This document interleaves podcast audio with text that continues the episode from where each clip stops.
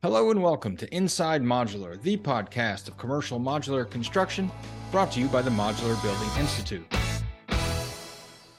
Welcome, everyone. My name is John McMullen. I'm the marketing director here at MBI. Today I'm talking with Stephen Shang, founder and CEO at Falcon Structures. Stephen is here to talk about the possibilities of container based buildings, as well as to give us an overview of his current work as the chair of MBI's Government Affairs Committee.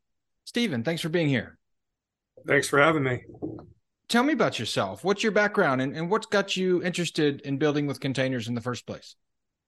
Sure. Yeah, I, I, I do have quite a checkered past, John. Um, you know, I, I actually was a, an electrical engineer in college. Uh, I was probably the only one from my class who graduated who doesn't know how to jumpstart a car. Hmm. Um, but from there, kind of went into kind of high finance, consulting, different streams like that, and was chasing dot com gold out in San Francisco when in 2002 I had this um, this eureka moment where I said, you know what, I would really like to build a real business, something that you can touch, feel, kick, you know, and uh, and and so we stumbled across the idea of kind of buying shipping containers because there's so many piled up in the ports and renting them out for portable storage. So that was our, my first introduction to containers. Well, very cool. You you do have quite the checkered past, and it seems like you have evolved a bit uh, yourself over the course of your career. And so I'm wondering about your buildings now. Tell me about how they have evolved because you've been doing this for over 20 years now. I have to imagine you've learned a thing or two. Uh, how have how have your structures and your designs evolved now that you've been working with them for so long? Sure. Yeah. So when we first started out, it was all about just portable storage, right? And we even called them storage containers. And back then, nobody really knew what a shipping container was. So they all thought we were selling Tupperware or something like that. Mm-hmm but we listened to the marketplace. And so as we started getting involved with renting out portable storage containers for construction sites to store electrical gear or you know plumbing uh, fixtures, uh, we listened to the customer and then we started getting the question, "Hey, can you build us uh, job site offices out of these containers? We'd love to use them. They'd be ground level, highly secure." And so we thought, you know what? We know a couple guys could help us figure that out. And so we started figuring it out. And next thing you know, we were in the uh, kind of job site trailer business and renting out what we call ground level offices. Now, 2008, 2009 hits, and I'm sure you'll remember we had the Great Recession, and about 67% of our customers were uh, in the construction industry. So we had all these containers coming back off the construction sites, and we're like, oh man, what do we do now? We've personally guaranteed all these loans to build up a huge rental fleet. How do we get ourselves out of it? So again, listening to the customer, we were approached by a group in San Antonio, actually the Air Force, and they asked us, "Hey, can you build us a simulated village using these shipping shipping containers?" Like, well, what kind of village? And they're like, "Well, we need a Middle Eastern theater. We need to really, uh, you know, ha- have some way to really train our troops against IEDs, improvised explosive devices." Mm-hmm. And not knowing what it was, we're like, "Yeah, of course we can." Right. And so next thing you know, we're in the military training business. And after four or five years, we had built um, probably the largest container-based uh, city in the U.S. It's a simulated city of 700 shipping containers out in the middle of nowhere, in New Mexico. And then in 2012 to 2013, for the lessons we learned from that, again, listening to our customers, we started thinking, you know what? There's probably an application for container based structures in just general industry, not just with the military. And we were starting to develop into more of a manufacturer than just a construction company. And we thought, you know what? We can take a lot of those lessons that we learned and really start manufacturing these. And so in 2014, 2015, Falcon Structures was born. And from there, we've really developed how to build structures using containers uh, and, and, and build them efficiently through a manufacturing mindset. That's very cool. Very cool. So what you've built so many things. What's what's the first step in, in making a container building? Obviously, you need a container, but what needs to be done to that raw container, so to speak, before construction can begin? Yeah, so different than traditional modular, and I think you're asking about what's the first step in manufacturing, not the first step in an ideation project. Well, yes. so the, the, what, what's different about a container-based structure is you're actually starting with the container, mm-hmm. right? You have the box, and in a lot of modular factories that I've toured over the years, you're starting with nothing, and you're actually building the box using either timber or you're building it with steel. With us, we've bought the container; it's been used for shipping and then we're starting with that. And so the process is different in the sense that you're not starting from scratch. So you have a head start in that regard. But at the same time, when someone builds a floor from scratch, walls from scratch, things like that, they can build in the doors and windows. We have to cut out the doors and windows and then reinforce the container structure. So if you cut something out of a container, it has to be stronger. You have to reinforce the structure so that it doesn't kind of fall in on itself, right? So that's the first step is really what we call our hot work step, but really it's it's the taking the shell and to start modifying the shell. Uh, what is it about a shipping container that makes it so versatile?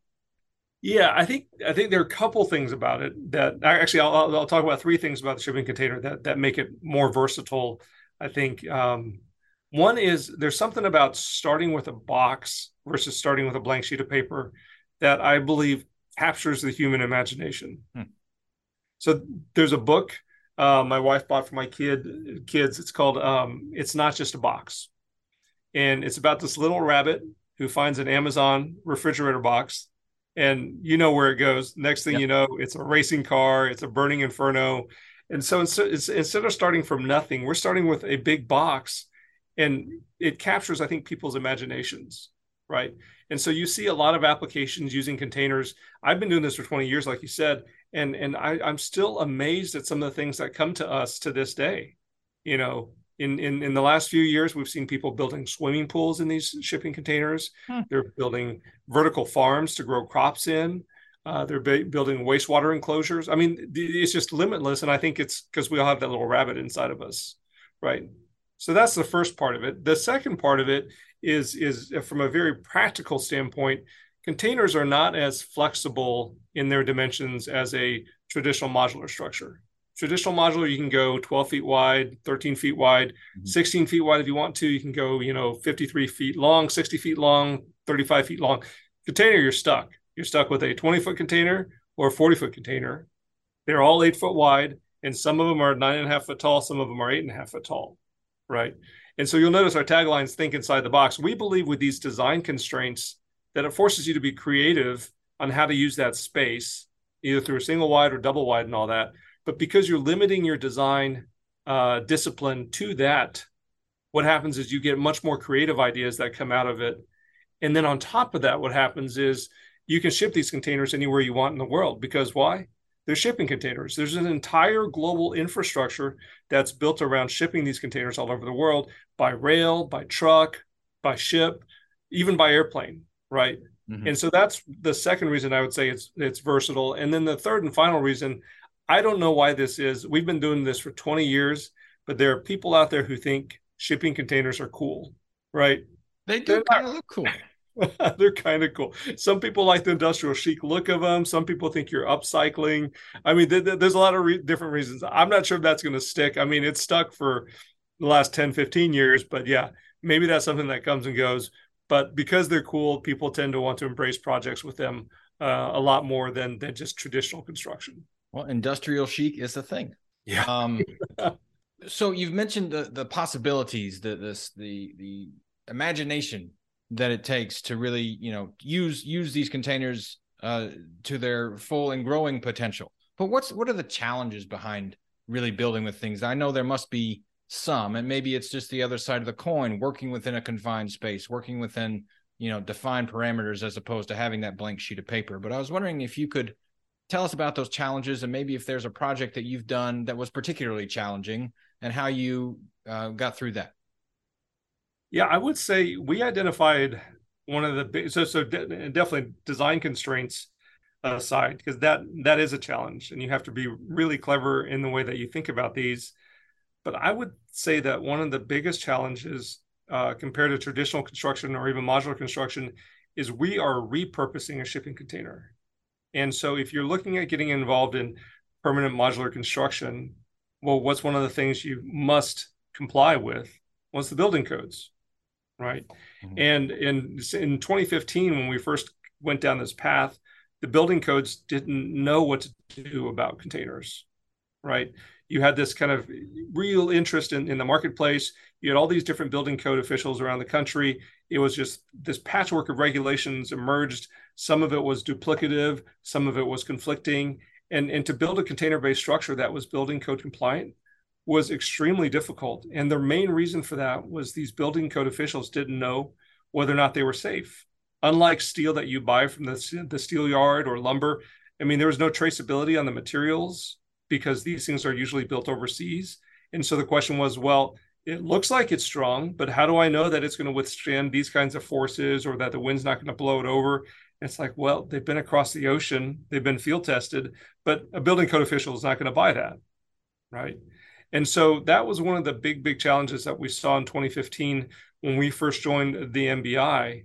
And that's when I got involved with the Government Affairs Committee. We said, how do we get containers into the building code? Right. Mm-hmm. And there's a whole long drawn out process on that. But it was really through those advocacy efforts that led us to 2023, where containers are now being uh, are in the 2021 building code, that they are being accepted by building code officials. And you see much more of a proliferation of container based structures because these barriers have been resolved. Uh, so thanks for bringing up uh, government affairs. I wanted to switch gears uh, to that anyway. Um, you've been a member for for a number of years. I was wondering if you could talk about sort of the mission of that committee and and why it's so important beyond just containers.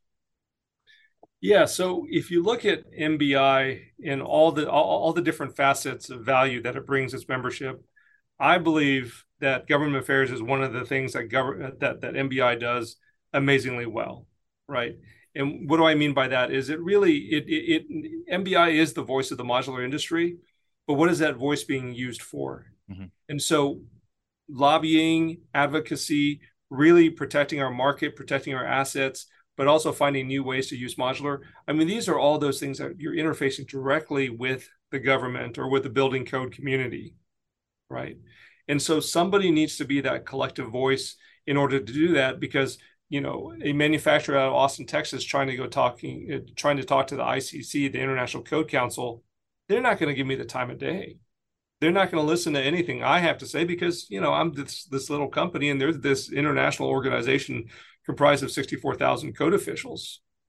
But you have someone like MBI come in who represents the entire Modular Building Institute, and they go to the ICC and says, "Hey, look, you know, there's this new form of construction that's happening called modular, and it's really exciting, but right now the codes aren't written very well for it. How do we really drive adoption of that by improving the codes?" Well, the ICC wants to do that and and and it gets the attention of the International Code Council. And then once you got their attention, all of a sudden you can start having conversations with building code officials saying, "Hey, look, here's why modular isn't scary. Here's why modular is going to help you solve affordable housing in your uh, in, in in your area. This is how it's going to help you build more schools. This is how it's going to solve Maslow's hierarchy of needs of just having a shelter, right? And and then all of a sudden it's it's it's awesome. And so that's why i got involved with the government affairs committee is i just see that it opens up so many um, so many opportunities for so many different companies and it's just an exciting place to be. Well we've certainly had some success with uh, icc i know we've got three standards that we've published a new one i think just this year. Uh, so that's very exciting. Uh, on another note i was wondering if you could speak to sort of the topic of the day uh, or the year perhaps with with our government affairs committee it's the, the davis bacon act and the problems that its expansion could bring to the industry. I was wondering if you could maybe give us an update on that how it's affecting falcon or potentially could affect falcon and what it could mean for for other manufacturers around the country. Sure and and just as a recap john of what what exactly is going on with davis bacon I mean, I think before I was involved in, in government affairs, if you said Davis Bacon to me, I probably would have said yes, please, and I'll have a side of eggs. Exactly. Right. So what what Davis Bacon is is it, it it's a I think it's a law is what it's called a law or an act. It's an act. Uh, it's an act, right? And what the act said is that if you're working on uh, federal job sites, that you have to pay your workers what's called prevailing wages. And in essence, these are union wages, and it was developed 100 years ago to really protect the unions from having lower cost labor from coming in and working on these federal jobs. So a couple of years ago, when we were in San Antonio at the World of Modular, the uh, the current administration, um, through the Department of Labor, decided to clarify the Davis Bacon rules, and they say clarify. And I, I'm, I'm saying these in quotes. I don't think the, the listeners can see me doing quotes, but it's clarifying quotes. And what they did was they said that it's not just the work that's being done on site that needs to pay these prevailing wages. It's work that's being done offsite as well. So really putting a target straight on the modular industry, right? And so if a modular manufacturer has to comply with those rules, if you're building something in New York and you have to pay the prevailing wages in New York and let's say you're in Arkansas, well, then all of a sudden you're paying your guys in the factory a lot more than you ever imagined. And not only to mention the administrative burden of trying to balance that with everything else. And so our estimation is that this really impacts our industry in a major way on a couple of fronts. One, as far as just business, it's going to cause a lot of us not to want to work on federal jobs, or it's going to make a you know the pricing of these federal jobs increasingly difficult because we have to pay higher labor wages. Mm-hmm. So I think the current estimates is that it would have a 20% hit mm. on our industry going from about $12 billion a year to $10 billion a year. That's that's substantial, right? It's chunk. That's a huge chunk. And not to mention, this is the federal Davis Bacon, and there are a bunch of mini Davis Bacons that are in the in the different states where they mirror kind of what's happening on the federal level. And so then all of a sudden these state programs see it as being um, clarified in quotes, and then they start adopting this. Well, that starts to affect the local. And so I don't think that $2 billion drop takes that into account. So then you see even a bigger drop, but then it impacts the marketplace. Affordable housing becomes less affordable, schools become more expensive, right? So it has this ripple effect that it really, really, um, it, it just doesn't work. And so what we've been working on on the Government Affairs Committee is how to talk, how to work with the current administration and, and, and, and educating them that this clarification really is not beneficial for the constituents, for the for for for for, the citizens, but it's actually very detrimental on multiple levels. And that's one of the things we, we we've really been working on the last couple of years.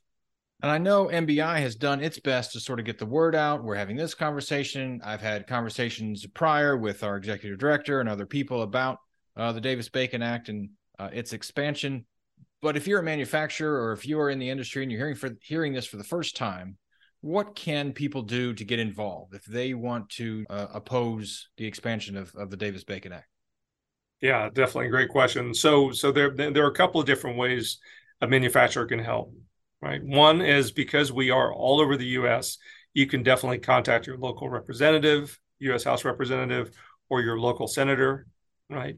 For the longest time, this um, this this clarification was bottled up in the executive branch, but based on recent efforts, we've been able to get it to the legislative branch, and the legislative branch is actually paying some attention to this. We had a couple of MBI government affairs members represent us in going to DC to talk to the different staffers that were tasked with understanding this issue and they did a great job educating them but that's that's not it i mean we need to educate as many representatives as we can we need to educate as many senators as we can and being that we're so geogra- geographically dispersed we can actually make a difference by talking to our local guys because we are big employers in in, in the areas where our factories are mm-hmm. so that's one way the other way is really working with um, with mbi with the regulatory relief fund so we've definitely set that up. I know all the members of the board have contributed to this regulatory relief fund, and we've been able to use that to hire some very high powered lobbyists in DC to help us strategize and figure out how to navigate this. But that money is continuing to be spent. And so contributing to that regulatory relief fund, that helps a great deal as well. I think it was a great sort of Davis Bacon in a nutshell. Thank you for that. I appreciate it switching gears just a little bit, you'd mentioned you know this sort of this bomb dropped at World of Modular. You've been at World of Modular for many years. This past year, just um, a month or so ago, it seems like so much longer than that ago, but it really wasn't. It was about a month. Um, a month ago, yeah. Can you tell me about uh, your presentation? It had to do a lot with what we were talking about earlier with containers, with building codes. I was wondering if you could give us a gist of that presentation uh, for those who may have missed it. Sure. And and just to plug for World of Modular, you know, we started going to World of Modular in I think it was like 2015 or 2016. And it was at the Bellagio like it was this past yep. year. Uh, but there were maybe five, six hundred people there, right? It was still a pretty small conference. And and you know, there was some buzz, but but it was it was like, okay, uh, th- this is nice. And you know, you spend some time around the pool and all that. This World of Modular in 2023 was also at the Bellagio. And it was just gangbusters, right? 1,500 attendees. 1,500 I mean, people. re- record for MBI. There was no time to go sit around the pool. I mean, it was session after session, networking after networking. It was just, it was absolutely amazing. And the energy and the enthusiasm around the modular industry, it was just unbelievable. So if you missed it, definitely try, try, try to make it next year for 2024's World of Modular in Orlando. Um, but it was really quite the event. Well, and I so always, I'll take the plug. Thank you very much. We'll be in Orlando next year. Definitely. Um, but as far as my presentation goes, this was probably the fifth or sixth year I've given it, and so it was really an update on uh, container-based structures and and how to build safe container-based structures that are in compliance with the building code and all the different tools that are available out there for manufacturers and, and builders to use the building code to make code compliant structures. Um, I have promised to the, the, the people who have attended my presentation for the last six or seven years that next year it'll be a little bit different, actually a lot different. It needs a refresh, and and we'll have new jokes. I won't be telling the same jokes over and over, Always but it'll good. be some some more cutting edge stuff on container based structures. But this last presentation was really around what's the code environment, how has it evolved, and how has it embraced container based structures. Very good, very good. Well, now that we're back uh, on the on the uh, container train. I have a, a, couple more questions for you about containers. You you've done a variety of projects. You you mentioned earlier you built a city. We you've done uh, offices for construction sites and everything in between.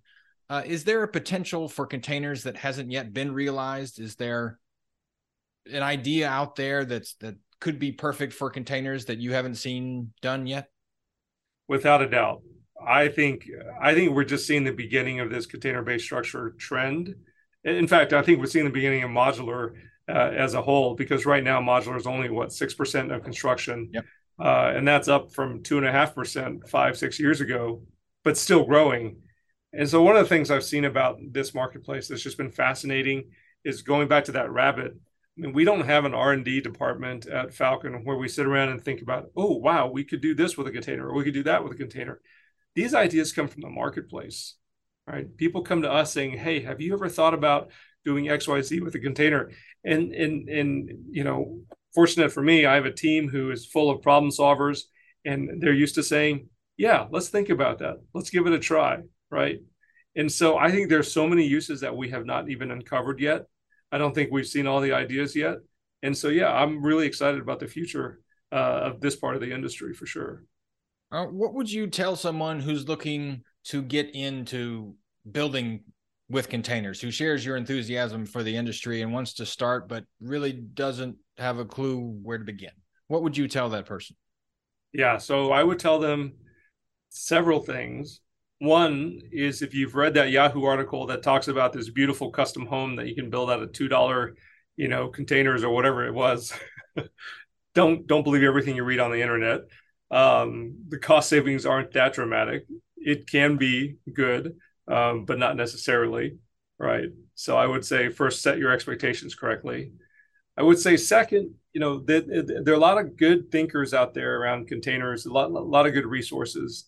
And just because you can draw it on Google SketchUp, don't believe that that's what you can build hmm. either, right? So you see a lot of container-based structures that are cantilevered in different ways um, that have wide openings, and and it's like, wow, how in the world did they reinforce that? I would reach out to a, a, a you know either a manufacturer who's been there, done that, or design professional, and we have quite a few members in MBI that are great design professionals that can advise as to whether or not something is practical and whether it's constructible before you go too far down that path. And then third, I would really do my my due diligence on kind of the code environment, right? We have made a lot of strides in that area but um, just sitting down with your local building code official and saying, "Hey, like this is what I had in mind. What do you think?" and really making them included in that process. Uh, I would say those three things would be kind of the, the the way that I would get started, just to make sure that that it's worthwhile to go down this path. Very good, very good. Uh, so, what's next for you, uh, and what's next for Falcon? Uh, are there any exciting projects on the horizon? Yeah, we've got multiple project projects on the horizon that I'm super excited about. I don't think we have enough time to talk about all those That's today. All right. but but you know, just this past year, we doubled our footprint of our manufacturing facility, continue to grow, and I think it's because we're seeing kind of the the, the, the really the convergence of two major trends. One is the modular industry continues to grow, uh, so we're we're catching that, and then the use of containers uh, in that part of the modular industry is is awesome, right? Because we've been able to clear a lot of the the, the obstacles with building code. So for me, it's it's like you know what else can we do? Um, what other projects can we take on that are fun and exciting, and you know working with interesting people. But then on the MBI front, you know I'm super excited for the next several years for MBI as well. We just celebrated our 40th anniversary. You know, kudos to MBI. And I think the next 10 years are going to be some of the most exciting years that MBI sees in its history with just the acceleration of adoption of constr- uh, modular construction, but also with a lot of the technology tools that we're seeing that are coming to play that are making it more affordable, may, helping people think through it better. And just the sophistication of players who are in this space uh, continues to grow at an exponential rate. So it's just such an exciting time. I just, yeah, I'm really excited about what's what's to come. Well, Stephen, I, I really appreciate your time today. Uh, it's great to dive into uh, the world of containers. Again, I think it's fascinating. I do like the industrial chic uh, vibe. I, I, I, count myself uh, among those people who like um, houses designed that way. And I guess I'll have to get rid of my uh, my SketchUp that had four and it was completely empty inside. And oh well. Um, but thank you for your time today. I appreciate it. Uh, I'm looking forward to seeing you at uh, uh, the board retreat next week. Thank you, John, for doing this. It's a lot of fun.